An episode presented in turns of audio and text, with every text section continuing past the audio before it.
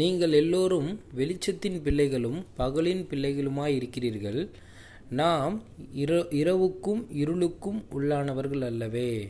அப்போ நம்ம யார்? வெளிச்சத்தின் பிள்ளைகள். வெளிச்சத்திற்கு ஏற்றவர்களாய் நாம் நடக்கக்கூடியவர்களாக இருக்கணும். நம்ம இருளுக்கு உள்ளானவர்கள் கிடையாது.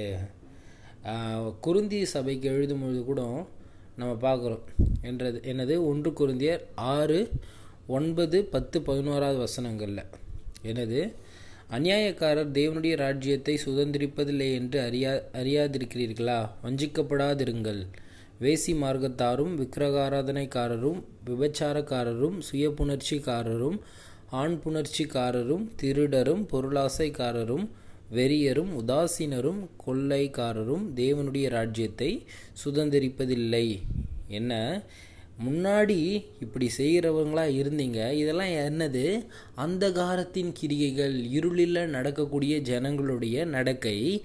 ஆனால் நம்ம இப்போ எப்படி இருக்கிறோமா? பதினோராவது வசனம் பாருங்கள் உங்களில் சிலர் இப்படிப்பட்டவர்களாக இருந்தீர்கள். ஆயினும் கர்த்தராகிய இயேசு கிறிஸ்துவின் நாமத்தினாலும் நமது தேவனுடைய ஆவியினாலும் கழுவப்பட்டீர்கள் பரிசுத்தமாக்கப்பட்டீர்கள் நீதிமான்களாக்கப்பட்டிருக்கிறீர்கள். அப்போது நம்ம ஆண்டவருக்குள்ள ஒரு புதிதான ஒரு வாழ்க்கையை வாழ்கிறவர்களாக இருக்கும் பொழுது நம்மளுடைய வாழ்க்கை வெளிச்சத்திற்கு ஏற்றவர்களாய் தேவனுக்கு பிரியமான ஒரு வாழ்க்கையாக இருக்க வேண்டும். எனக்கு பிரியமான சகோதரனே சகோதரி இன்றைக்கு நீங்கள் ஆண்டவரை ஏற்றுக்கொண்ட பிறகு உங்கள் வாழ்க்கை எப்படியாப்பட்ட ஒரு வாழ்க்கையாக இருக்குது முன்னாடி நடந்த இருளில் நடந்த அந்த மாதிரியான ஒரு வாழ்க்கையே உங்களுக்கு இருக்கா? இல்லை வெளிச்சத்தில் நடக்கிற புதிதாக்கப்பட்ட தேவனுக்கு பிரியமான ஒரு வாழ்க்கையாக உங்கள் வாழ்க்கை இருக்கா?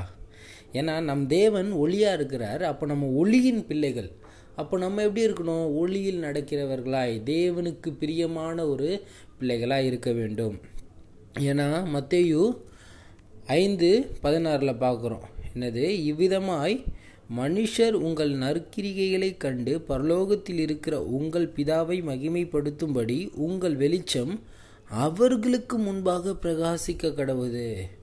இப்போ நம்மளை பார்க்குறவங்க சொல்லணும் இவங்க யார்? தேவனுடைய பிள்ளைங்க வெளிச்சத்தின் பிள்ளை இவங்க.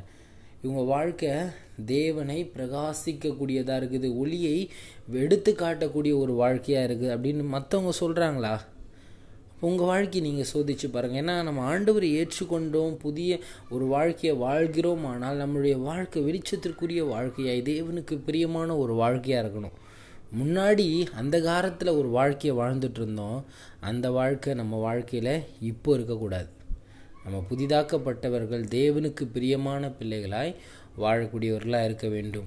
இன்றைக்கு உங்கள் வாழ்க்கையில் ஆண்டவர் ஏற்றுக்கொண்ட பிறகும் அந்த முற்காலத்தில் அந்த காலத்தில் நீங்கள் செய்த கிரிகைகளே உங்களை பின்தொடர்ந்து வந்துட்டு இருந்துச்சுன்னா ஆண்டவர்கிட்ட உங்கள் வாழ்க்கையை ஒப்பு கொடுங்க ஆண்டவரே என் வாழ்க்கையில் நான் உண்மை ஏற்றுக்கொண்ட பிறகும் இந்த காரியங்கள் என்னை நெருக்குது ராஜா. இந்த காரியங்கள் என்னை ஒன்றும் இல்லாமல் ஆக்குது ராஜான்ட்டு ஆண்டவர்கிட்ட ஒப்பு கொடுத்துட்டு நீங்கள் மனம் திரும்பி ஒரு புதிதான ஒரு வாழ்க்கை நீங்கள் தொடங்கும் பொழுது தேவன் உங்கள் வாழ்க்கையை புதுப்பித்து புதிதாக எடுத்து கட்டக்கூடியவராக இருக்கிறார். ஆனால் உங்கள் வாழ்க்கையில் நீங்கள் எப்படி வேணால் வாழ்ந்துடலான்ட்டு நீங்கள் ஆண்டவரை ஏற்றுக்கொண்ட பிறகு நீங்கள் வாழ்ந்தீங்கன்னா நீங்கள் ஆண்டவருடைய பிள்ளைங்க கிடையாது. நீங்கள் இருளில் நடக்கிறவங்க. ஏன்னா ஆண்டவருடைய பிள்ளைங்கன்னா யார்? வெளிச்சத்தின் பிள்ளைகள். அவங்க யார்? வெளிச்சத்திற்கேற்றவர்களாக நடக்கிறவங்க தான் ஆண்டவருடைய பிள்ளைங்க. அப்போ நீங்கள் ஆண்டவரை ஏற்றுக்கொண்டுன்னு சொல்லியும் நீங்கள் இருளில் நடந்தால் நீங்கள் ஆண்டவருடைய பிள்ளைங்க கிடையாது. நீங்கள் இருளின் பிள்ளைகள். இன்றைக்கே நம்ம ஆண்டவருடைய பிள்ளைகளாக வெளிச்சத்தில் நடக்கக்கூடியவங்களாக இருக்கணும். கர்த்தரை உங்கள் வாழ்க்கையில் எடுத்து காட்டக்கூடியவங்களாக இருங்க. நாம் வெளிச்சத்தின் பிள்ளைகள்.